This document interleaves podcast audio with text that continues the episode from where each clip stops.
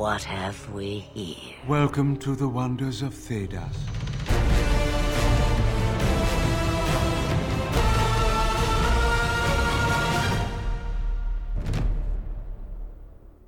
Welcome to the Wonders of Thedas podcast, your one stop shop for all your Dragon Age role playing game needs. My name is Ren. And my name is Jessica. Welcome back to another exciting episode. We ran another poll on our social media to hear what folks wanted to uh, hear about.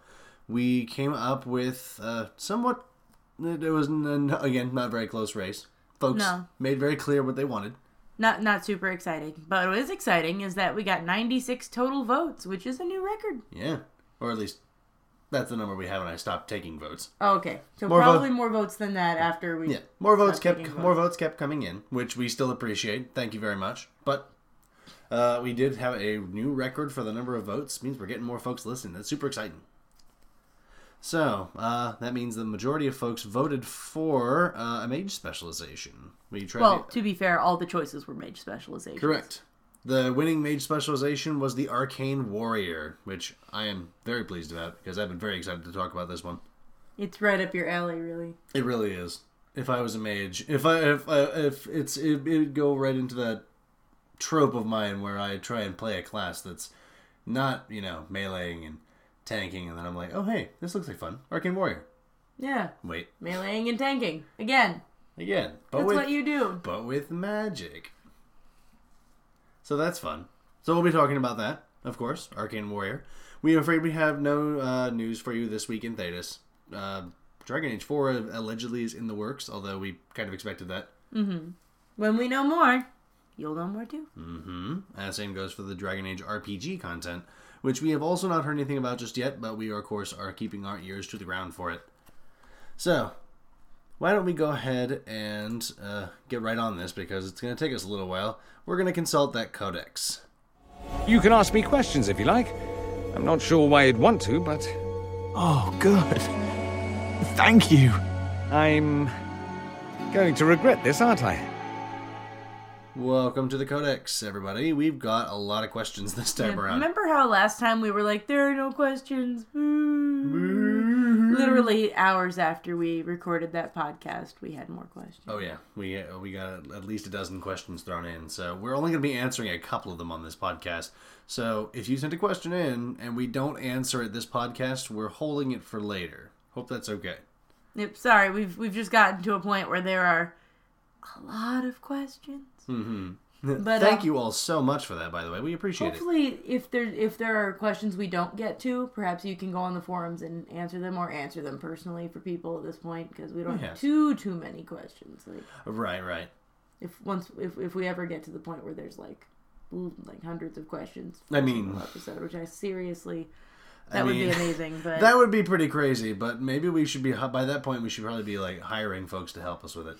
Yeah, that's when we should probably start. You know, making grown up choices. Yeah, making grown-up choices. Those are scary. So, uh, everyone here's a grown-up choice was to send us a question, and we're going to oblige that question. Yeah, Uh, I'll oblige them. Oblige them. Those questions. Them and their questions. Okay, So, first. Parzival. Parzival's back. Yay! Welcome back. We missed you last time. But that's okay. You you sent us a question in literally hours after we finished the first one because we recorded a little earlier in the week than we usually do. We were sad.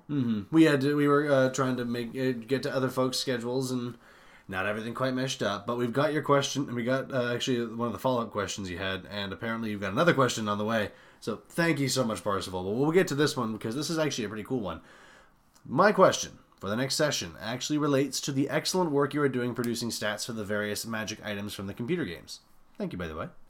I wonder if you could take us a bit more through the reasoning and logic behind some of your decisions, perhaps using a few new examples. How do you decide upon suggested levels for the items? What is the most difficult part of designing the stats? Are there any pitfalls you are aware of that you can warn GMs about who are thinking of devising their own items? To be fair, that is like three questions in one. I mean, yes. Uh, we will answer it somewhat quickly. We've uh, got three new items that I drummed up while writing the notes for this podcast to give you some examples of what the item creation process might sound like. Let's see. To start, I guess with the first one, how do you decide upon the legit level for the item? I've got a couple that are in a somewhat in a bit of a range of levels, and it's not exact. I wouldn't call any of this an exact science because this game's not. This game is not an exact science. The game is very loosey goosey, and the game is very uh, open ended. And some things can be more dangerous than you expect, and some things can be less dangerous than you expect. But it's all. It's none of it's codified, so most of the level ideas are ballpark guesses. But I do have a couple of guidelines that I started working with as I started making lots of items. So, uh, for our first example, we'll start with a new longsword that comes out of Dragon Age Origins uh, called Dar'Misaan, which sounds very elven because it is very elven. Eh, it's pretty elven. It is a longsword. Uh, I had it set for a, as a level 5 item. It, the Masterwork benefits are plus 1 to attack and damage. The superior benefits, because it is made of steel, means that the minimum strength required to wield it is a 0. Uh, and I wrote a finely crafted blade shaped by a rare Dalish smith after trading for steel from the human lands. Their careful balance and curving blade make them excellent weapons that last the Dalish warriors longer than simple iron weapons. Now, this weapon is pretty straightforward. It's excellently crafted, so it's got a plus one to attack and damage, and it's made of steel, so the minimum strength requirement is dropped. None of those are particularly powerful, and the weapon doesn't have any extra abilities. So level five is kind of the low end of my scale. I, we mostly just do like level five, level ten, level fifteen, and Yeah. for a handful of them, level twenty. If you're a level one character, you're probably going to just be dealing in regular weapons anyway. Probably. So level five stuff is something that you're probably going to be picking up pretty early in the campaign. Yeah. And- nice things. Yeah, nice. Still nice things, nicer than the normal gear that you'd get, but nothing extraordinary. Uh, like this amulet that we also made that was level five, the amulet of aggression, which actually comes from Dragon Age Inquisition. This amulet was forged by the Fomari, who were instructed to create a charm that would provoke the ire of a nobleman into a duel. Evidently, the amulet worked, and its wearer was killed on the ballroom floor after a nasty epithet. Ah, rude. The wearer of this amulet may re-roll a failed strength intimidation test, taking the second result. The wearer may instead roll twice and choose the higher when performing the threatened stunt. Oh, Now that how one, that level five? That's that one does cool. have two powers, and does have two powers that makes it level five. I thought I'd leave it at level five because it's not something that like gives bonuses to damage. Doesn't let you uh, uh, like add ability add bonuses to ability scores. It gives you rerolls on a specific. Uh, it essentially gives you uh, a talent uh, for. Uh, because there's a lot of talents that even if you take just one degree in them, you get rerolls on failed tests. Uh, and this one gives it to you. And I thought that the extra power was a nice little add-in, but it's because it's such a specific situation that you can use that power in. I figured it probably wouldn't increase the level to level ten, It might be a level seven or eight. I level seven or eight. Yeah, maybe on the far Seems a end bit of strong level for five. level five, but maybe not quite a level ten item. So Right, maybe right. Like a level eight item. Maybe, yeah, maybe we can have a sliding scale. So again, it's really not a, it's not an exact science what the level of the item is. So it's uh, it's a ballpark answer. Le- level five pretty much just means that this is stuff you can get early in the game. That's not going to break anything. Level ten means the item's pretty nice, and you'll probably want to wait till mid levels. Level fifteen and twenty means you're probably going to be waiting for end game stuff. Let's see. What is the mo- uh, and your uh, next question was uh, next part of this question was what is the most difficult part of designing the stats? Uh, for the items that we've been doing so f- that I've been doing so far were amulets, rings, robes, and goodness, uh, there was another Weapon. not weapons. I haven't actually done any weapon categories yet, which I'm planning on getting into later. But uh, rings, amulets, uh, belts. That was it. I was doing belts. None of those, all, right. all of those don't really have like hard and fast stats like weapons and armor are going to. So those have been a lot less, a lot a bit more low key. But um, I did co- started coming up with some like some basics, some things that I was kind of expecting. A lot of the level five items would give like like plus two on two tests. Um, a lot of the level one items would give like bonuses to resist very specific kinds of hazards, and uh, it, but generally, if the item has uh, a more general use, it should be higher in power, and if, or if it's giving, but if it's giving bonuses to like maybe two very specific kinds of tests, or giving rerolls on a on one on one specific test, or giving you de- uh, middling to decent bonuses, but against a very specific hazard, you could probably start moving it down a bit. But if the weapon, but if the item is giving just is, giving really powerful, is giving better benefits. You start moving it up. It's I really wish I had a more concrete answer for you, but I just I just kind of wrote the item down. I thought I wrote wrote down what I thought sounded cool and just ballparked it from there. I was like, is this something that a low level character should have? Maybe. I've seen you have like if there's things that are sort of difficult. One thing I've seen you have a difficulty with is trying to maintain the uh, flavor of an item while still converting the stats to something that makes sense for what it sort of represents in the video game. It's true. The So that's just a hard thing to. It is. A lot of the video game has uh, like bonuses that the weapon gives, like bonuses to healing received, bonuses to threat generation, uh, bonuses like uh, especially when you get into Inquisition, you get like stagger on hit, uh, it's uh, heal on kill uh, percentages, and those are really big number. Those are really like math intensive things that we really can't do in the tabletop RPG.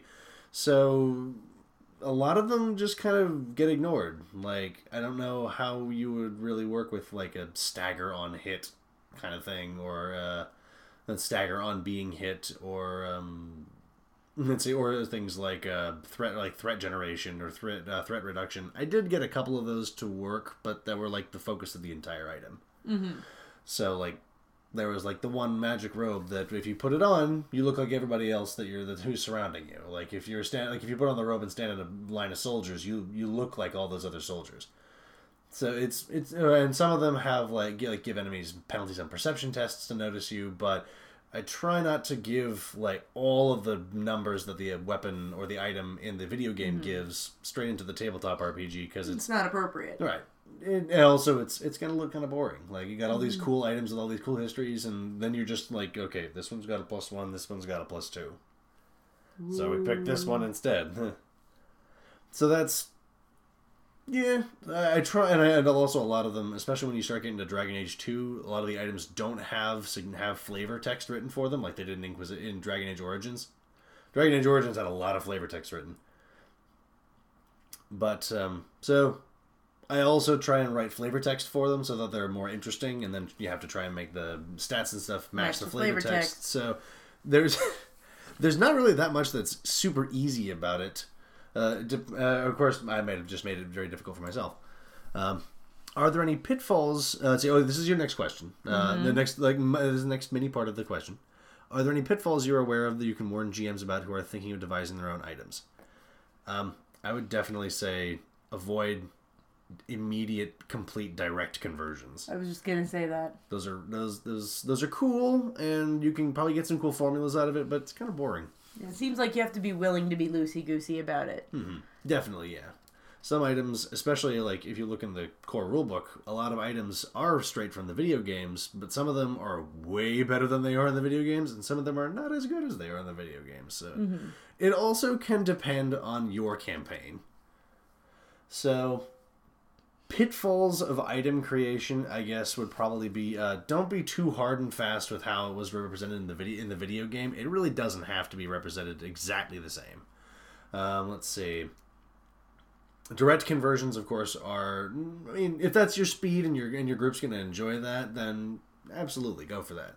But that can make the items uh, lose a bit of the specialness that they can have, especially if you like manage to write some backstory for them. You write a cool backstory about an item that I don't know makes the makes your shoes look fancier, but then it's just like plus one to disguise tests.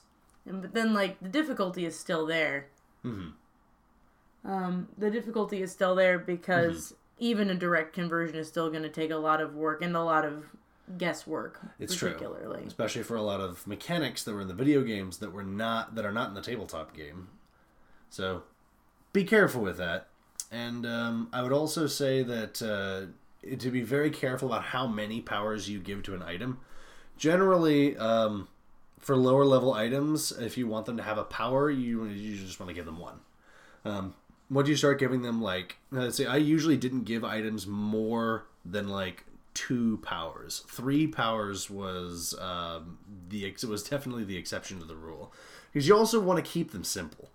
If you start making them too complicated, then you're going then Dragon Age is Dragon Age thrives off of being simple and straightforward and easy to run. If you, you have items that have like a lot of uh, Really situational requirements, so, yeah, especially a lot of complex numbers, then it's going to bog the game down. It's going to make it less fun. I mean, If your group's into that, then cool. But then you're probably playing a different game anyway. true. It's very true. There are lots of great games for that, and I personally, Mm-hmm. I love that gameplay style, but I also love this one. I don't think they need to mix. Mm-hmm. We do also have one extra item, Duncan's sword, but we are going to put that on the blog for you guys to check out. Mm-hmm. We converted a level 15 version of Duncan's sword. It's a little better than the one in the video game, but we hope you like it. Thank you so much, Parzival, for the for the questions. We very much appreciate it, and we, we love going through it, and uh, look forward to answering your further questions. Our next question comes from Dean Barr through our email. Uh, Dean, your first question, you sent us a couple, so we're going to be saving the next one for later. Thank you very much.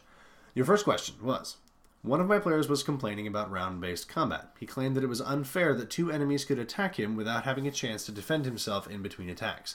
We continued with the rules as they were, and I said I would consider a way of further breaking down the initiative to address the above. Do you have any house rules for when the above situation happens, or maybe any thoughts on it? Um, I have a few thoughts on it actually. Go ahead. Um, round based combat can be kind of uh, difficult. I like to sort of think about if you're mm-hmm. not used to it. Gotcha. because the idea of round-based combat is that these are these things are all effectively happening at the same time mm-hmm. with the exception that you you know there are maybe fractions of a second where things happen earlier than others. Mm-hmm. So he was he said it was unfair that two enemies could attack him without him having a chance to defend himself in between attacks there you know there may have been fractions of a second between those two attacks. There's no opportunity to defend yourself because you spent your 15 seconds in this case it's 15 seconds per round but mm-hmm. you spent your 15 seconds doing something else and weren't really aware of the attack at that point in time. Or by the time you're aware of the attack the other one is also hitting because they just both happen to stick their swords in you at the same time. Right. it feels when you're playing the game it can feel like because each you know each action takes maybe a couple minutes it can feel like well that happened a couple minutes ago. Why wasn't i able to defend myself from the next one? Like i haven't moved in several minutes.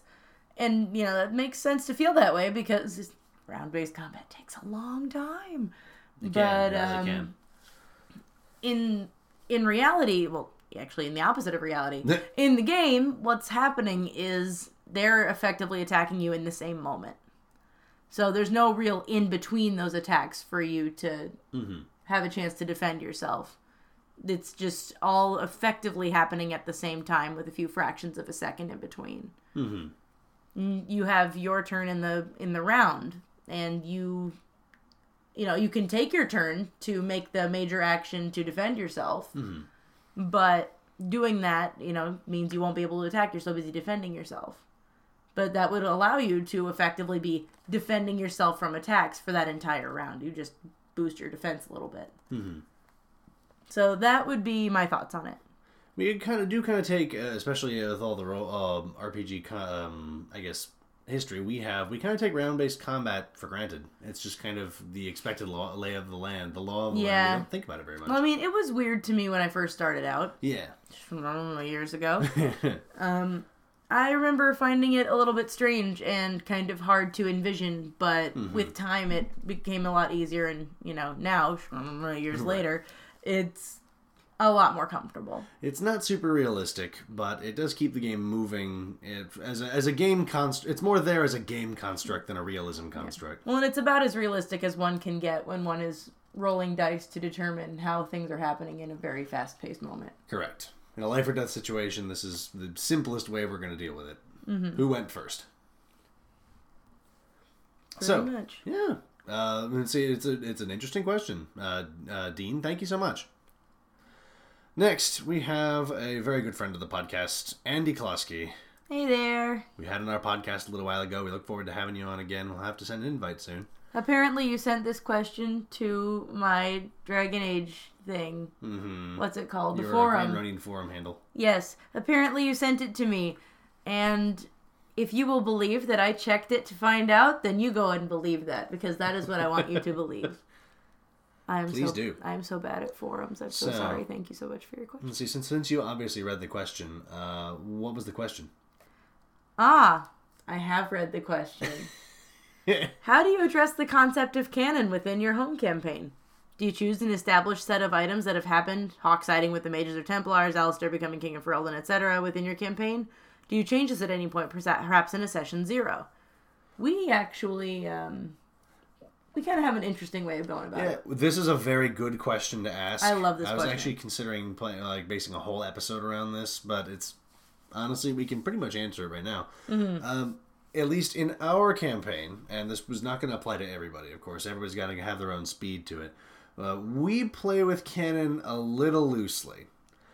Well, at least how I usually like to run it is that the major points, uh, the major events, like you know, it's a Doctor Who thing. Some things are fixed points in time. Yeah. Some things are gonna happen. Like the like the battle of the battle of Kirkwall is going to happen. The Qunari are going to try and take over Kirkwall. Anders is gonna make Anders some is going to make some unfortunate choices. Somebody is going to become the Inquisitor. Um, the Ferenci, the fifth blight, is in fact ended by the hero Ferelden. Although sometimes particulars uh, may change a little bit, like you know, you know how the the hero Ferelden is definitely a casteless dwarf. Well, except for the um, fact that the hero Ferelden is definitely a human noble and is currently actually ruling for. Uh huh. Sure. Yeah. And Alistair uh, was not hardened because that's Well, that- and that- horrible. And see, that's that's true for literally everyone in our group. so we're all like, Yeah. no, Alistair No. is just Puppy King. Alistair is just Puppy King the Second. Yeah. So He- he's not very effective, but we love him anyway. Mm-hmm. Uh, Wynne is still around, and all the characters. And say, I th- we so we kind of have like some, or at least when we started the campaign, we had like a save file in mind, Yeah. and a lot of because this is taking place in Ferelden, a lot of the games that come afterwards probably aren't going to be affected too much, especially since Dragon Age Two, which is happening in our campaign right now, uh, is happening over in Kirkwall. It's That's not- somewhere else. It's not happening over here. Somebody else's problem. Right. Stuff that's happening in the campaign is, you know, affecting stuff worldwide, and the PCs have gone to Orlais, they've gone to Deventer. They've been around, but they've never been to Kirkwall. They haven't been messing with the stuff in there. And a lot of the stuff that's going to happen in Kirkwall is still probably going to happen, maybe with some slight particular changes. Yes. Uh, and there are some particular changes, like how um, the book, goodness, the Masked Empire is probably going to go a little differently because uh, one of the major plot points is that uh, that an alien Spoilers. an alienage gets burned down, um, uh, with plenty of city elves still in it. Yes. Un- uh, but in our world, In our there world, really aren't that many alienages left. because there's a new elven nation called Brasilia that is openly accepting uh, elf immigration from every corner of Thedas. So probably quite a bit of that alienage has been emptied out and headed to Brasilia for a better life. So that particular issue won't happen, which will mean Right. that other things won't happen. But There's probably going to be a couple stragglers, but it's probably not going to be enough that they would. certain things take place. Yeah. So it you know like so that might not happen, and Briala may not even be well. Briala is probably going to stay behind. Let's be Yeah. real. But the uh, but you know, for example, like uh, the conclave's still going to end badly. The Conclave's still going to go badly, you know. Uh, There's Hawk not a whole lot we can do about that. The Mage Templar War will still get sparked. We're probably going to play a role in that. As I say, these 18th level these 18th level characters are busy running a nation over here. They've not got a lot of time to go jumping over to Kirkwall to stop a war. No. We're probably going to be playing a role in that, like probably, Probably, yeah. sheltering more than a few mages. But Yeah, there might be an exalted march at some point if you harbor enough mages. I'll bring it. You won't find us. As I say, yeah, we've got the ancient elven magic sprayed on. So when Inquisition comes around, enough things have changed that Inquisition's probably going to have a very different flavor, uh, at least in our campaign. Yeah, but, the effective parts are still going to yeah, happen. someone's still going to become the Inquisitor. The Inquisition is still going to be reinstated, and People are going to get eaten by bears. Corypheus is still going to be running around, and people are definitely going to get eaten by bears, no matter what game universe it is, is in. As long as there are people in the hinterlands, those bears are eating happy. Yep, it's true. I think one thing about how we do it, it that I like, I think we just were uncommonly fortunate Mm-hmm. in that all of our players sort of made very similar decisions about the way their games went. Like We, we all players. have similar mindsets about things like freedom Oh, yeah. and choice and like we all have we all seem to go for similar results. So other than the fact that we all argue about who the original hero Ferelden is, Mm-hmm. pretty much everything else we all kind of agree on. mage rights. Mage rates. Elf So- rates, mage rates. Of course, that's our exp- our experience. Some Yeah, people will not have the same experience. Some people will not. Some people are going to be very hard and fast about canon. Canon is going to have. I would say, well, it's just also kind of weird because Dragon Age has a very loose canon in its own, because it depends on how your game went. Uh, of course, GMs get to use their save files, so GMs who are particularly attached to those save files may say that this stuff happens. This stuff does not change. The campaign is not going to affect those things. So the campaign might take place in a different country while all that other stuff's happening, where there's no established canon, which is perfectly uh, perfectly valid. And some people may be may have like uh, weird, spooky alternate realities. Like, what if the Darkspawn Chronicles was canon? Oh, Den-. Denner, let's see, the hero of Ferelden didn't survive their joining, and and Denerim fell to the Darkspawn, and now the Blight's coming to the rest of Thedas. What do you guys do now? that's the campaign. So what do you guys do now? Well, crud. Hmm, you know. So that's I mean, some people are going to be like that, and of course it's it's a it's a spectrum. Some people are going to be in the middle. Some folks are going to be wild and happy, but have like a couple points that they will not budge on. So It's really just table variation. Expect table variation. expect table variation. So Good hope that- question, though. Hope that answer was satisfactory, Andy. Thank you very much. Uh, next, we have a question from Tanner Ridge through our email. Thank you so much, Tanner. And this is a good one. Uh, how would you do ritual magics? Example, Jowan using blood magic to send your warden's consciousness into the Fade to face down a demon. We've seen mages do some crazy things and things that aren't just limited to simple spells written in the book. How would you yourselves run that in your game, and should you? Yes, Funny you should mention you, that. sh- you definitely should. And we are definitely doing it a lot. We just did it yesterday. We just did it yesterday, yeah. Uh, some folks got the consciousness projected into the fade. Yep. Right now, we don't really. Um, I really liked how um, like Pathfinder did ritual magic. It's Mm-hmm. basically big scrolls with instruction manuals, but anybody can use them. They are very complicated, but then so Very is Pathfinder. So. Yes, right. So is Pathfinder. So I think that there should be nothing wrong with uh, rituals being something like that in Dragon Age, something that everybody can use. Although you'd Mm-hmm. probably want to at least get your hands on like some lyrium or have a mage friend. Probably still want mages for most You know, rituals. pro- right. Mages will probably make it safer because this is all this is also a lower magic it is world, so I would Mm-hmm. think that these would just be almost inaccessible to people without magic. probably, or at least inaccessible to people who aren't like Templars or members of the Seekers Yeah. of Truth. Uh, for things like the Litany of Adralla, mm-hmm. because that that could be considered ritual magic. It's a scroll that you read the ancient Tevene words on, and stuff happens. Yeah. So ritual magic definitely exists in Dragon Age, and you should definitely take advantage of it. And you could probably even format some of them like spells. I was just gonna say that. Yeah, you could probably write down like ritual. Let's say like this, like um, fade projection ritual. Here's what you need. You either need to be like uh, you because you, in in the video game you either have Jowan use blood magic, uh, a blood sacrifice to get enough power to project your mind into the fade, or you go to the circle tower and bring mages and lyrium to help you out. So there, it, it could be very interesting to write out to have like you know like a like a recipe for each of these uh, rituals and have a couple of rituals that do a lot of different things. And it's uh, it is a fairly low magic setting so there's probably going to be a somewhat of a limit on what stuff can be done. But no you know there's no reason that some weird stuff can't happen with some rituals so in our games we've just kind of been uh, ruling that they just happen we haven't Yeah. been like rolling checks for the rolling We have a few basic rules, like Hmm. you know, your body obviously is kind of helpless on the Right. We have a couple things. world. Yeah, like your body is obviously unconscious in the fa- in the real world while you're in the fade. And and we've been having some weird stuff with like you being a spirit healer, so you've got a spirit that's attached to your body. So Yeah, well, I mean, I had to use that or everyone was gonna die. So it's true. Yeah, like you got you're slinging spells in the fade while your spirit is animating your body and slinging spells. best in the kind world. of abomination. Hell yeah. So. No. Right.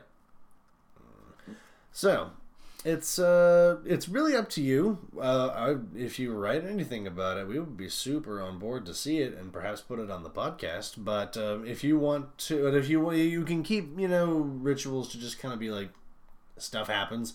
Or you could make a pretty decent center of an adventure if you've got like if you've got like a ritual written down on a piece of paper, uh, and give the PCs like reagents that they've got to go on quests to find, or uh, find people with certain magical talents to perform specific parts of the ritual. Yeah, you can make it as complicated or as simple as you like, Oh, yeah. really. And uh, base whole adventures around if, them. if you make up some rituals, you should definitely let us know, and we will post them and talk Yeah. about them. Yeah, we'll talk about them. Be nifty. We like talking about Dragon Age stuff that folks made. Yep, that's a big thing for us. It is a big thing for us. So thank you, Tanner. Excellent question. We appreciate it. Uh, next, we have a question from PNP Gamer on the on the Green Ronin forums. Thank you again. Your uh, your question was: if my players want an organiz- make an organization, which type of stat generation would be the best? What should be the core questions to inspire when trying to generate a PC organization? And we've been through this once, the organization building process. Uh, and I believe what we did was did we do freeform or did we do stat allocation? We did stat allocation. Okay. Um, but um, there are three methods to build an organization. There's uh, nice to freeform. That's a higher step. You can roll for them. Uh, you'd say you can actually like roll them like um, one by one, like you would a character, or you can allocate, or you get like a budget of stats to allocate, and um, you roll for like how good your stability is or uh, what your scope is, and then of course there's freeform where you just say that might is a that our might is a three, and our intrigue is a zero, and our wealth is a two. You just you just say what it is. Magic is a 10 with the mages. Right, and you just pick the focuses, then pick the focuses that you want to use. We did pick the focuses we wanted. Correct, So we yeah. sort of mixed it up. A little mix it up. And I think that one's actually part of the, but you have to pick focuses. I think for at least one, well, at least one of the focuses has to be in your highest stat. Yes. So the the rolling and the stat and the, like the like the the spending of the points are both really good ways for it to go about it if you've got PCs who are who are part of it. Uh, freeform is how you're probably going to be going if you're you know the GM and you need to drum up some stats for organizations. So the freeform should probably be more towards the GM's territory than the player's territory, just because you know we can't trust all players. But if you do trust your players, then the freeform can be pretty exciting. Yeah, just Work with your players. right where you got to work with the. It's players. just that way. Also, you've got two perspectives on what the power level should look like, Mm-hmm. and so everybody making their best effort can Yes. probably come together to make something pretty legit. Yeah, I think we yeah I think we did a little bit uh somewhere in between options two and three because we rolled for I believe we rolled for the uh, stability and we rolled for the scope. Mm-hmm. But we I believe we Actually, I don't think we rolled for scope no because we were pretty little when we started. I thought we because I thought we started at regional. yeah, I think we didn't roll for that. I think we just decided we Just were decided. regional. Okay, fair enough. It's been a little while. I mean, we were a whole forest, so we were a whole forest. So uh, then we wrote down a couple of questions that are good things for uh, PCs to ask when they're building an organization. What does the organization do? Where is the organization based? Does it have weaknesses? What are its special assets? What kinds of people run the organization? Those are all pretty good questions that you can ask, and they can hopefully help you, uh, you know, pick stats for this uh, for the organization once you started drumming it up. should help your uh, players be able to really get a feel for what they want to build Mm-hmm. Yeah. and for what its shape should be, and then you guys can fill in from there. Yeah. So if you've got like if you've got like a mercenary company, you're probably going to have higher might than magic. Although, I mean, if you're a Tevinter mercenary company, maybe you have a bunch of mages. Oh, that's scary. That actually is pretty spooky. So thank you so much, BNP Gamer. Uh, no, thank you everybody, and of course, as always, if you have a question about the Dragon Age RPG, any questions of any kind, you can send a message to Wonders of Thedas podcast at gmail.com. Send it to us through our Facebook, Twitter, Tumblr, Google Plus, or SoundCloud accounts, or send a personal message to Kot the Protector on the Green Ronin forums. That's him. That's me. Thank you. Swooped it. We know we know how we feel about swooping in this house. It's great. Um, anyway, we should probably open our books to those dissonant verses. Do you ever wonder what lies at the edges of the map, past the seas? No. I think we have enough to worry about on this continent. of course, but Welcome to the Dissonant Verses. We're tooting our own horn again this time because we made some more stuff. We made things. It's we're, cool. And we're gonna keep making stuff because it's because it's fun.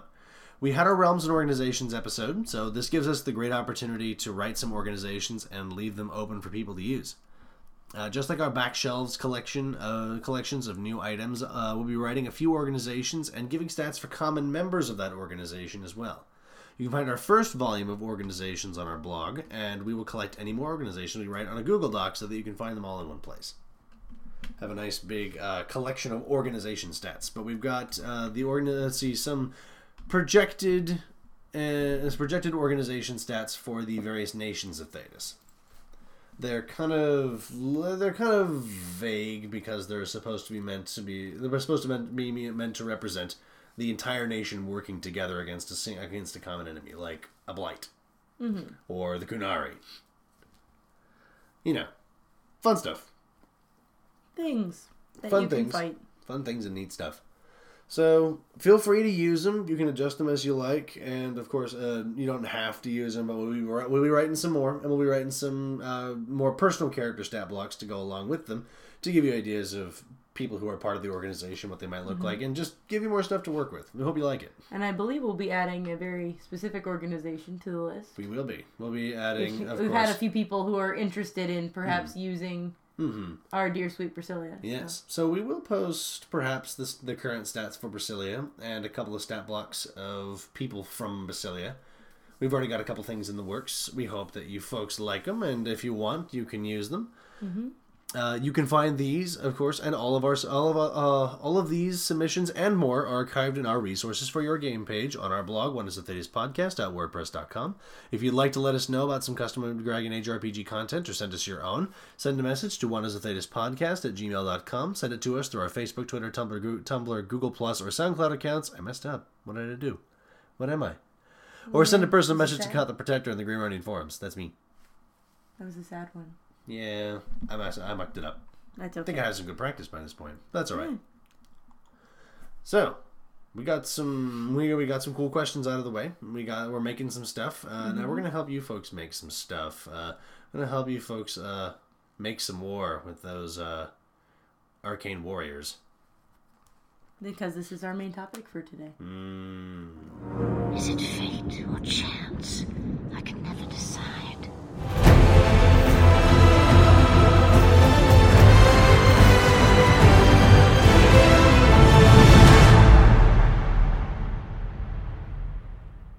So you're an arcane warrior. You can turn to pages 65 and 66 in your core rulebook so you can follow along and take a look at the spec for yourself. It kind of starts in the bottom of uh, 65 and heads to the top of 66. Uh, but we're going to be talking about, let's see, well, one of my favorite specializations, the Arcane Warrior. I never got to use it in the video games. Uh, I've always been kind of hoping to try it out in the tabletop role playing game. Well, we'll talk about it. So, basic question What is an Arcane Warrior? An Arcane Warrior is a mage who uses their magic through their body, strengthening themselves to carry weapons, wear armor more comfortably than other mages, and eventually even phase partially out of the real world to protect themselves. Uh, direct quote from Solas They were the living embodiment of will made manifest, mind shaping the body into the perfect weapon. Solas has always had a, you know, thing for exaggerating. Uh, but this is a pretty cool this is a pretty cool It's thing. still a cool specialization, even if Solas has got a bit of a flair for the dramatic. Just a bit. Uh, the Arcane Warrior is an ancient and nearly lost fighting discipline of the elves of old Arlathan, so it is a very, very old specialization. Vanishingly few mages in the current age are arcane warriors, so the, the spe- this specialization is a very rare sight. Supposedly, these arcane warriors were the knights of old elven kingdoms, swearing themselves to service of nobles or royalty, defending their honor as their champions, and eventually going to war for them. This is all, of course, according to Solas. Their fighting style was called Dirthena Anasaline, or knowledge that led to victory. if you fight like this, you will win. uh, those who eschewed physical combat called their style Ginsi Gilenim Banalvan. Gilenim Banalvan, yes. Uh, the path that leads astray. Uh, while some ancient uh, elven mages thought them crude for their more physical approach, their honor was unquestionable. Uh, and of course, the techniques of the arcane warriors were also adapted to create the fighting style of their contemporaries, the knight enchanters. Whether or not this specialization makes a good substitute for knight enchanter specialization is up to individual GMs.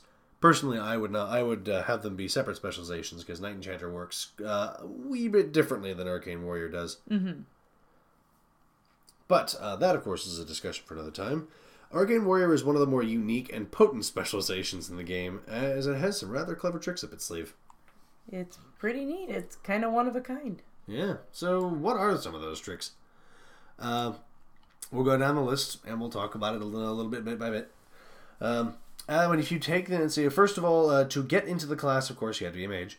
Uh, you're also going to need magic and dexterity of three or higher. So keep that in mind.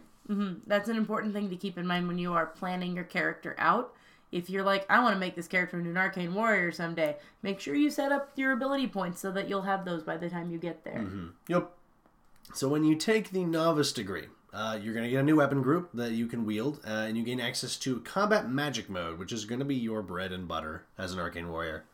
This is your big class feature, and you're going to be using it a lot. Activating combat magic mode lets you use your magic stat in place of your strength stat to determine damage with melee weapons, which is huge. That is intense. uh, this can Like, be it might as well be camping. It's that intense. Mm, You have to like me. Mm-hmm. right. And Fix your glasses at me. I'm fixing my glass. So this can be quite dangerous. Um, however, while you are in combat magic mode, any spell that you cast is going to cost two more mana than usual. To it's kind of the check and balance. You're you've got a, a lot of mana flowing through you, so uh, and you're using it for a lot of stuff at the same time. It's not a large increase, but it does mean that casting spells in combat magic mode will be taxing on your mana if the fight drags on or you're fighting multiple encounters in the same day. It adds up. Yes. Uh, remember that this is, of course, replacing your strength for damage rolls and not for attack rolls. You will still want to make sure that you have a good strength or dexterity, depending on the weapon group you choose, if you want to actually be hitting stuff. Yeah, I I think ideally you're gonna want to work with dexterity because if you already have a good strength, Mm-hmm. you don't really care. Right. But dexterity would also factor into your defense and all this other stuff. So if you And your speed. yeah, if you pump dexterity and then use like light blades, Mm-hmm. that is quite elven for one thing to be. It is. And then for another, that's terrifying because Mm-hmm. you've got a huge to hit. Your defense is already really high. You're super fast, and then your magic is your damage. Uh huh. That's Of course, it uh, does mean that your damage dice for your weapons are going to be a bit smaller than they could be, depending on the weapon group you choose. yeah, but, your fixed damage is going to be right. much better than it would be otherwise. So really, uh, go with go with whatever your speed's going to be. yeah, go with what works for you. But Yeah, I'm telling whatever. you, dexterity. Hmm, It's not a bad idea. Uh, at the journeyman degree, you are able to take armor training talent, which is normally only available to warriors, and any armor that you wear has three fewer strain than normal. Uh, while you could probably already cast rock armor at this point, this will save you some mana, as you can wear armor all day and not have to cast a spell to get it back, especially with that minute long casting time. Yeah, And it also means it can't be dispelled if somebody is getting clever. yeah. There aren't that many times that things get dispelled, but the That's last thing you want dispelled is your armor. is your rock armor. Uh, this strain reduction means you can wear up to light mail armor without any strain at all, and even heavy plate strain is only three now compared to the original six. This still can pile up. Uh, if you are wearing heavy plate and you're in combat magic mode, your all of your spells are costing five extra mana. Ouch. Yeah. Just ouch. Yeah, ouch. Uh, this does mean you will also have to spend talents to pick up the armor, uh, so that it doesn't give you penalties to that dexterity score. So make sure that you plan for it. Uh, you're really, only, I mean, you're probably only going to need one or two of them. If you only intend to pick up some heavy mail, so you can have a strain of only one, um, you're only going to need the first degree of the talent. Uh, But it does mean that you are going to have to make sure that you qualify for armor training. Uh, and armor training's requirements. Oh, armor training's requirements are none. Never mind. You're just good with armor. Just Do you take- exist? Congratulations. You can put on clothes. Congratulations. You did it. You did it. Gold star.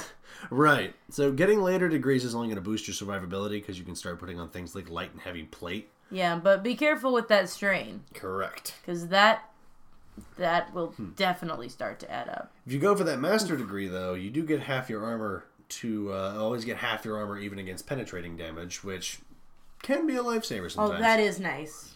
so worth thinking about, but definitely make sure you're planning for it. So far, I've only seen it on an enemy, and I hated it. It was terrible. yeah, yeah. It's not the only time you'll see it. Especially now that, of course, we're level 18. More people should probably have it by now. Uh, the Master Degree is going to give you an ability called Fade Shroud. When you enter combat magic mode, you can choose to spend 5 mana to cre- activate a Fade Shroud, projecting yourself partially into the Fade so you only exist to a point in the waking world. This bumps your defense by 3, but costs 3 mana per round you keep it going. If you don't spend the mana, the Shroud falls, but your combat magic mode remains working. Oh, So that this is mana though. right. This is yet another drain on your mana. That plus three to defense is pretty nice though. So, but uh, combine you if you combine this things with like certain spells and actions like guard up or defend, you can get a very impressive defense score. I think we calculated it with my current character as a level 18 character, Mm-hmm. and Oh man, how much does guard up give? Guard up. Adds two guard up. You can uh, you can take up to a minus two on all tests to get a plus two to defense. Yeah. And defend is a major action, a separate major action that gives Mm-hmm. you a further plus two. So can you do them both? You can do them both. Then I could get her defense. If she were an arcane warrior, I could get her defense to thirty-four. But I'm telling you, there are. I mean, it, it this uh, this specialization leaks. Uh, you know, leaks mana like a leaky Well, bucket. it leaks leaks mana like a broken like a broken faucet. But man, you're if you, this you is know an what you're doing- unbreakable faucet. If you know what you're doing, no one's breaking that faucet. Ooh, So, interesting. um, now, a very important question, especially for this spe- particular specialization. Important for all specializations, but definitely for this one, is how do you unlock this specialization? This is going to be probably one of the harder specializations to unlock because it is a lost art of combat, and the ways to learn it are far and few between. Uh, case in point, the hero Ferelden found this specialization in an elven ruin inside a phylactery that talked to them. Most people are gonna have a hard time Right. repeating it's, that. It's a very easy specialization to miss in the video game because that's the only place you can find it. You can't buy it. I don't think you can buy a book for it. Uh, let's see. You only. Uh, I think. I think the only way the way you could do it is that you get a free specialization uh, that you get to pick early on, and you can pick any of them. I think, if I'm not mistaken. Uh, of course, that's in the video game. That may not hold up in the tabletop game. Uh, for lore purposes, we do not recommend making this spec an always available specialization, like Yeah. like generic things like Guardian or Shadow.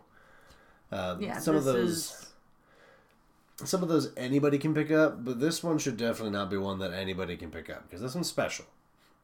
Honestly, I feel like the only mage one that any mage should be able to pick up might be blood mage Yeah, that's that I kind of felt too because it's uh, that's always an option. that's always an option. But yeah, the, the rest of them I wouldn't recommend being Mm-hmm. always available. Uh, the warden found it in a phylactery that had the consciousness of an arcane warrior trapped inside it, who traded the knowledge of the specialization for their release. It's kind of like finding a tome or a book, and it's probably the only intact kind of receptacle of knowledge you're going to find from the days of the ancient elves, unless you, of course, find somebody who actually wrote a book about it, uh, which is which is, And uh, you can find an intact book. That would yeah. be good. or you can just go talk to the person who trained you, who, who wrote the book. Potentially, like, uh, and there, and there are some people like Cillian from the Inquisition multiplayer and Caranel from the Last Flight novel, who are arcane warriors in in modern Thedas They do exist, and they can teach your specialization to your characters.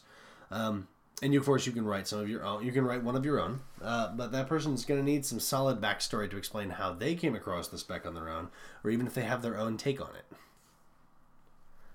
And of course, uh, going on a quest would also be a very solid way to unlock this specialization.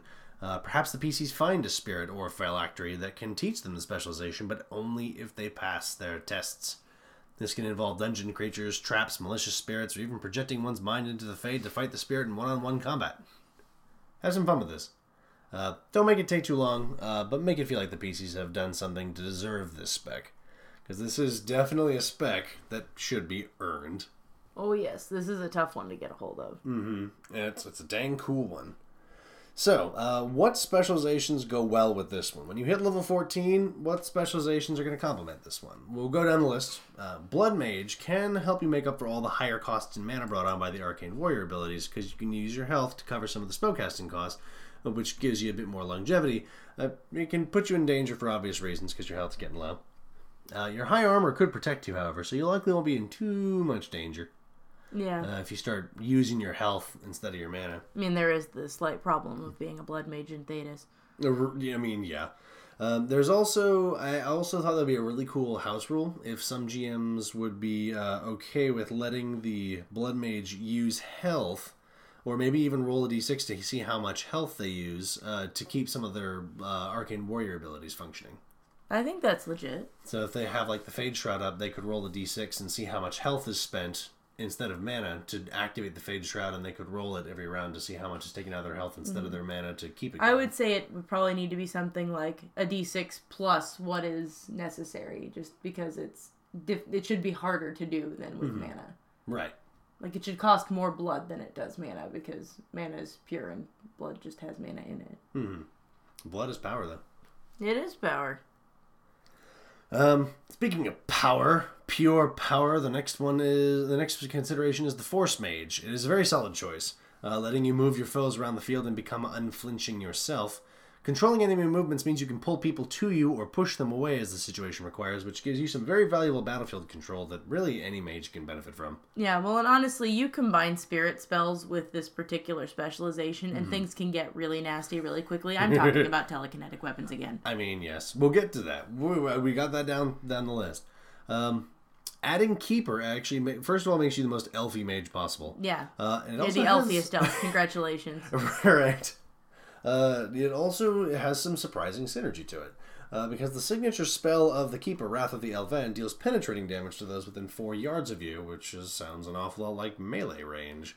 And you're probably fighting in melee, which means that you can probably start piling that damage on really fast. Um, the second spell you get, Ensnare, also pulls people to you into both your Wrath of the Elven spell and your melee attacks. And then when in your master level, when Uh-huh. people die of your Wrath of the Elven, then, Then you you, get get, their back. health back. You get health back, And if so- uh, too bad you can't do three because then you'd be a blood mage and be like, I'm using that health power my spell. I mean, when we write when we write the epic level uh, rules, then we'll include the third specialization too. Hint, hint. Uh, and of course, the Stone's Throw spell, available only to keepers, can give you some very So powerful cool. maneuverability for somebody who has such so heavy armor. cool. Mm-hmm. Can you imagine just somebody like this giant elven warrior Yeah. in heavy plate, Heavy or plate, carrying like a bat, carrying like a Just great sword, just popping pop- out of the stone? Goof. Hello. Scariest daisy in the world. I mean, woo. I don't know. I don't think I could handle it. Goof. Dareth shiral. Awesome.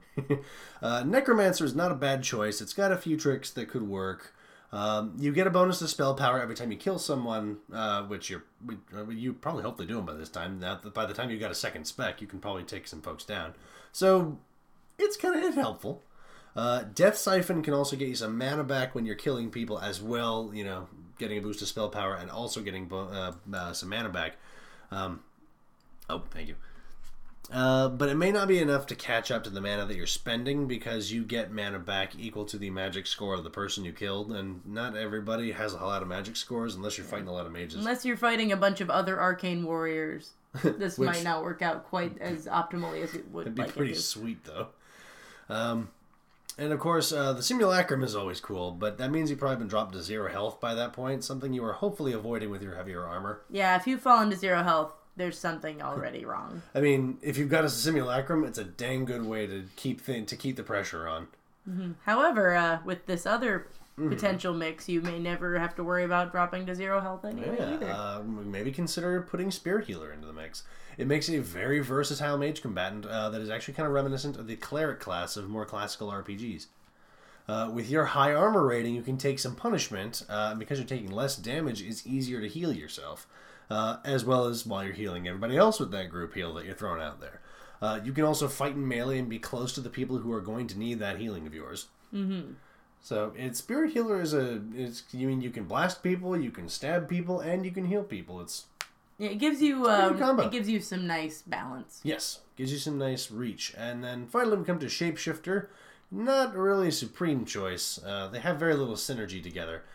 You could have an interesting character concept for uh, with somebody who uses combat magic mode and takes the shape of an animal, letting them use ma- their magic score instead of the animal's strength score to get some solid damage, um, and having some solid constitution and dexterity to go along with it because you're taking the animal's shape uh, and not the squishy mage. Yeah, and fade shrouding as an animal is going to be not too bad an idea because you're not going to be casting a whole lot of spells as an animal, Yeah, so your mana it. won't be suffering too much. Just get an extra bit of defense. Though that is pretty much where the synergy ends, though. Eh, pretty much, because you can't wear your heavy armor that you're access to, you can't use the weapons that you got access to, and of course, you can't cast spells while you're in shapeshifter form.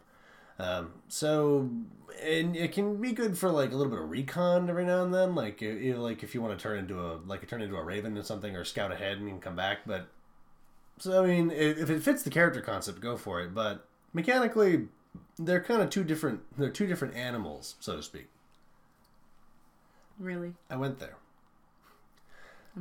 so, uh, talking a bit more and bit more into the crunch, uh, a bit more into build considerations. You're gonna get into some, uh, not really a lot of math, but a lot of uh, build choices that you can make with arcane warriors to make them quite effective. And by that we mean spell choices. Spell choices, spells, spells, spells. You're still a mage. You still got all of your spell casting, so you should probably use, so you can use that along with all of your swords and shields and armor. Um, because you're going to be somewhat of a magical tank. You're probably going to want some defensive spells uh, like arcane shield, fade shield, and rock armor for the levels before you get to put the armor on. Got to survive to hit level Yeah. six. Rock armor is always a good choice. So you're gonna want that. You're gonna want to at least have rock armor until you hit level six, and Unless you're you to be the eight. person who's, you know, trying to wear armor and taking the strain from level one. In which You case, could. kudos for your patience, but. Way to be ballsy. Rock armor is still not a bad choice. It's true. Uh, and of course, stacking Fade Shield with Fade Shroud can give you a monstrous defense score if you have been raising your spell power. Yeah. And carrying a shield will boost it by one because you're technically not proficient with shields and you can't take the weapon in shield style. So you can only ever get a plus one from it, but it's another plus one. Yeah, te- like, like we were saying earlier, 34. Defensive 34. Defense 34. Those numbers are out Work there. hard on it, yeah. Um, and of course, healing spells are going to serve you well. Uh, being a melee tank, you're probably going to be taking some taking some uh, clunks to the head. Uh, so rejuvenate and heal together can get you a lot of mileage, and those spells are right next to each other in, re- in requirements. So feel free to pick them up. Yeah, they're not a bad idea. Yeah. Uh, and then anything else for defense that you can think of, Hmm, defense wise? Let's see. or I guess uh, more like uh, more defensive, more focused on protecting yourself or your friends. Um, Glyph of Warding is not very exciting, but it uh, it can help with dealing with. Uh, you might be very good at uh, getting away from spells if you got a good willpower. Your allies who are not mages are probably going to have a harder time with some of that, and that boosts the uh, tests versus spell power and boosts your defense against ranged attacks, Yeah, which is not bad. not a bad idea. And the other thing I would recommend is, uh, like I was saying earlier, spirit magic seems to just work really well. A lot of the best defensive uh, stuff for an arcane warrior is in spirit magic. It's true. And a lot of that stuff is going to lead you with its with just by giving you requirements to some of the better spells in the game for things like dispelling. Yes. So having the ability to dispel other mages' stuff or to make the anti magic uh, ward if you can Can be like a magic, like a mage Templar kind of weird, Yeah. weird thing. It really confuse the Templars. it gives you some really really strong options against other mages because you can stay in your mode and give yourself like magic do it like an anti-magic burst so no one has any spells active and then just go to town and start whacking them Yeah, because they can't it. whack you back Yeah, what are they gonna do? What are they gonna do? Cast a spell at you? I guess they're gone now. yep so those are some solid ways to get some defensive stuff on your side Mm-hmm. Um, so, uh, of course, going into offensive spells, uh, you're going to be in melee range. So some of this, like uh, the shorter burst stuff, like flame burst, shock, and uh, cone of cold, things that are that have like short ranges, you're going to be up close to folks anyway. So you can probably catch a couple folks in them. Um, spells like Drain Life and Mana Drain are probably going to be uniquely useful to use in Arcane Warrior because you're going to be burning through mana and health probably fair, a little faster than most. So getting to take them from your enemies certainly doesn't hurt. yep I mean, it's like hurt lyrium potions that you get by hitting Exactly, yeah.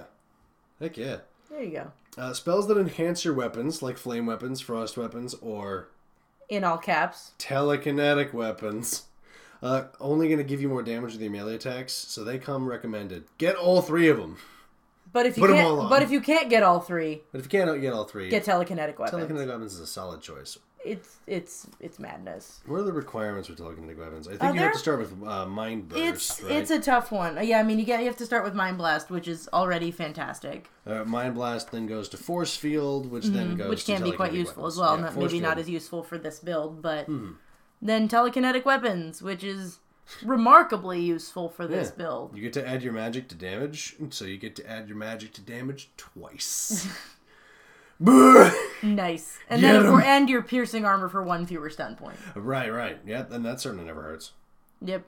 And of course, you can give it to your friends. And if you got Yeah, rogue, I mean you, got get it, friends, Mm-hmm. and everybody else gets it. And if you have a rogue who's say, you know, a duelist, and all piercing damage becomes penetrating damage, why not? do Go it. it. And Do of it, course, do it, do it, do it, do it. flame weapons and frost weapons are also a nice little uh, push. That's it. Certainly couldn't hurt. And then uh, the spell Aura of Might is specific to arcane warriors. It is a lonely little spell at the front of the at the front of the chapter, uh, but it can only be taken by folks with the arcane warrior specialization. It's nothing to write home about, but it gives you yet another boost to your melee damage. So might as well think about it. Uh, and lo and behold, it's another spirit spell. So and it only costs I mean, it only costs five mana, which isn't so bad, but it gives you a plus two bonus to damage with melee attacks for a minute, which is only four rounds in Dragon Age, but I mean it's a little something extra. Yeah, if you've got If an you've got extra a- slot, you might as well grab an it. extra but slot, or even got a fast cast, you can just pop that one in there. you're extra. probably going to be trying to fill your slots with a few other things, though. Mm-hmm. So maybe consider Aura of Might just later, after a couple of other staples. Um, I did look at the heroic offense, heroic aura, heroic defense, and haste spells. They can be a decent track if you are not going to be taking the arcane shield or fade shield collections, which I mean you most certainly could. But if you're also if you're going for a high dex build, then maybe you uh, then maybe you won't need them quite as much because these also can boost your defense. Um, heroic offense boosts your strength, uh, which you know you're not going to be using much for damage rolls anyway. Uh, but you, but if you're using the heavier weapons, you will be using it for attack rolls. That is worth keeping in mind if you're going with the strength build. Um, you cannot combine heroic aura or heroic defense with arcane shield, fade shield, but they do have some secondary benefits that are worth keeping in mind. Uh, heroic aura is uh, plus two bonus to defense. Uh, let's see uh, for the rest of the encounter uh, and you can cast it on yourself. It doesn't stack with uh, spells that reset your defense to be based on your spell power.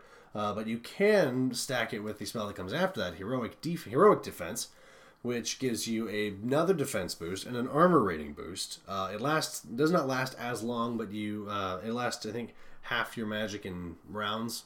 But you can then spend more mana as a, as uh, every round after that to keep it going. It does. It will get a little expensive, but Fade Shield and Arcane Shield are also quite expensive.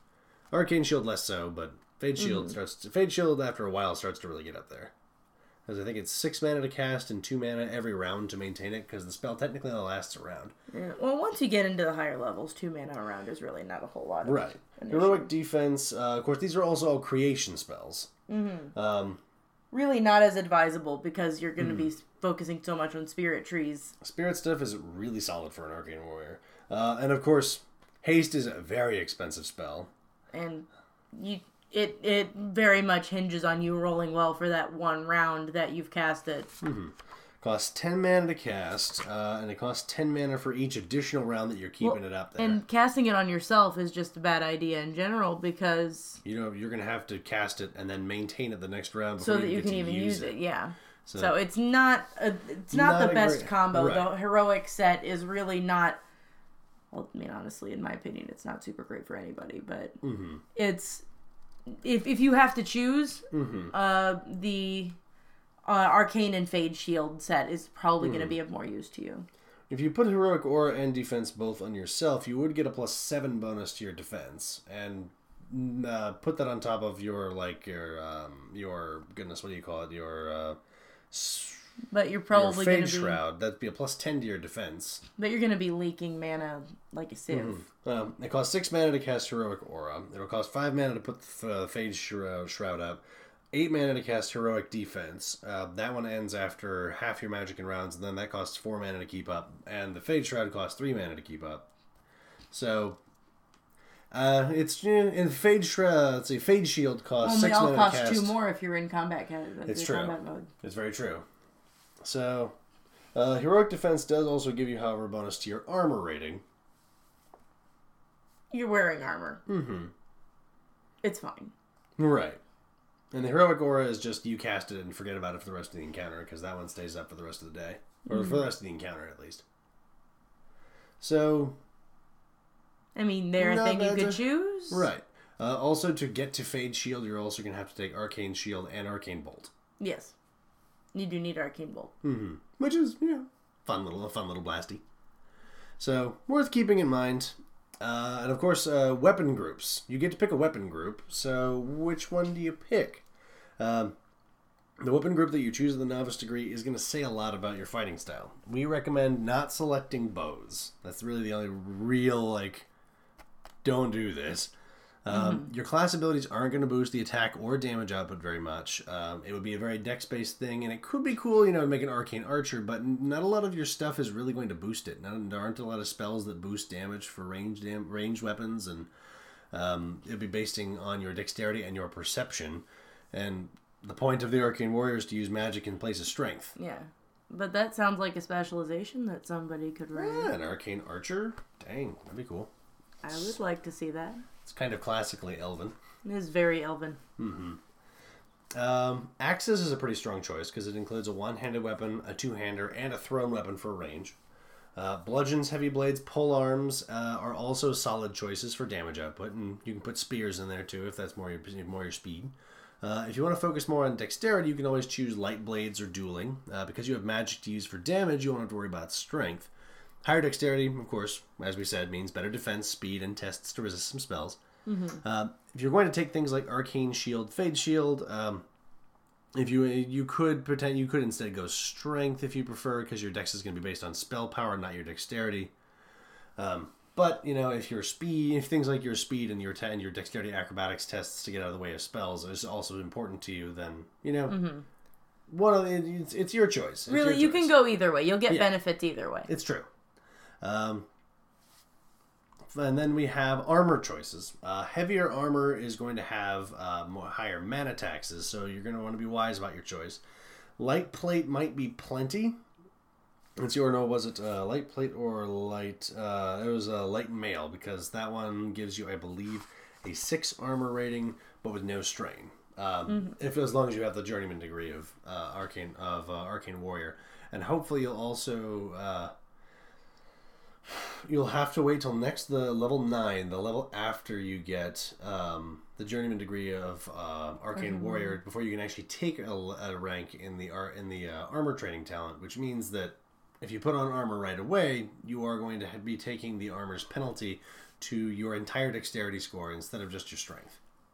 No, instead of just your speed, which would be the case if you had the armor training talent. So, worth keeping in mind. You're probably going to have to wait till level nine before you really start putting on some armor. Unless you've just put everything into strength, in which case, I mean, I mean, well you know, done, I guess. That would be ni- nice. So, um, that's because if you get uh, so was it um, light? Uh, if you go with light, if you go with heavy mail, uh, then it's only one strain and seven armor rating, which is pretty swa- pretty solid.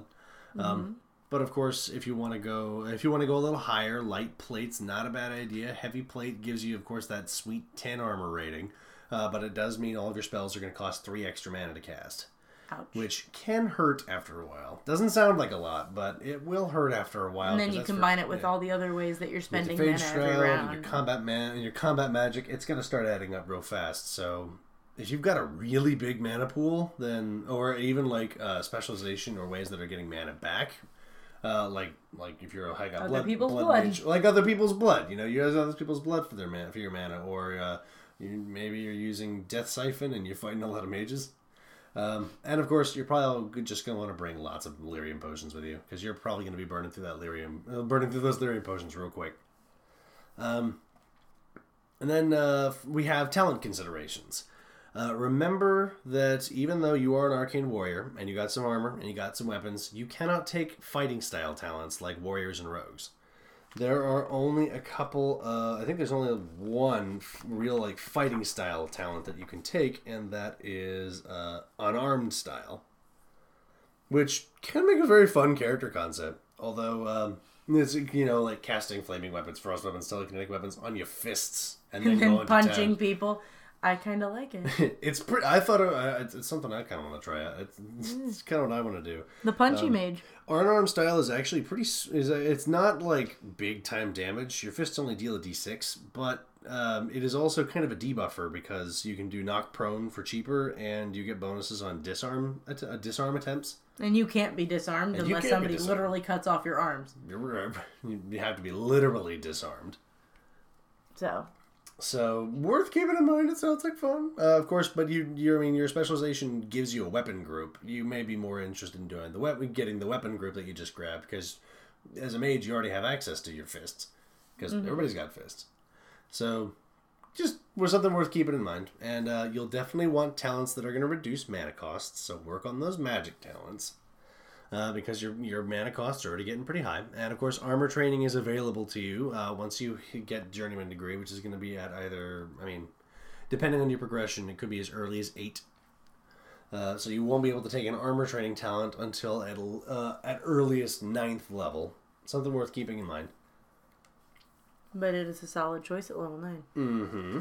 And of course, you have access to all of the other um, uh, talents that mages have access to, but definitely worth keeping in mind getting those ones that getting at least the journeyman degree in probably spirit.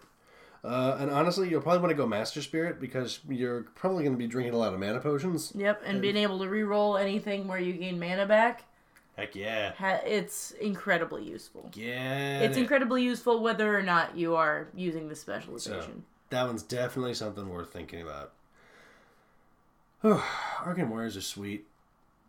They're pretty neato. They're pretty neat, keen. Yep. But uh, You should make one today. Yeah, should go out and make one. I think we said plenty. Let's said our piece. Uh, so Mm-hmm. go out, make an arcane warrior. Tell us all about it. Um, but thank you all so much for listening. This has been another good show, another great show on the Wonders the Thedas podcast. Hopefully, we can get some more special guests. We've got some cool uh, and some returns for Mark. Yes, uh, new and uh, new and returning special guests. We'll Mm-hmm. be throwing out some invitations. We'll be uh, we've got some uh, other projects coming down the pipeline, so stay excited. Stuff's changing. Stuff's being cool. Uh, and of course, you are all being cool. Thank you all so much for listening to the Wonders of Thedas podcast. This is Ren wishing lots of sixes on that dragon die. And this is Jessica, wishing you good heals and happy feeling. Thank you all again so much for listening. You all have a great whatever comes next. Yep. Have a good one. We'll see you next time.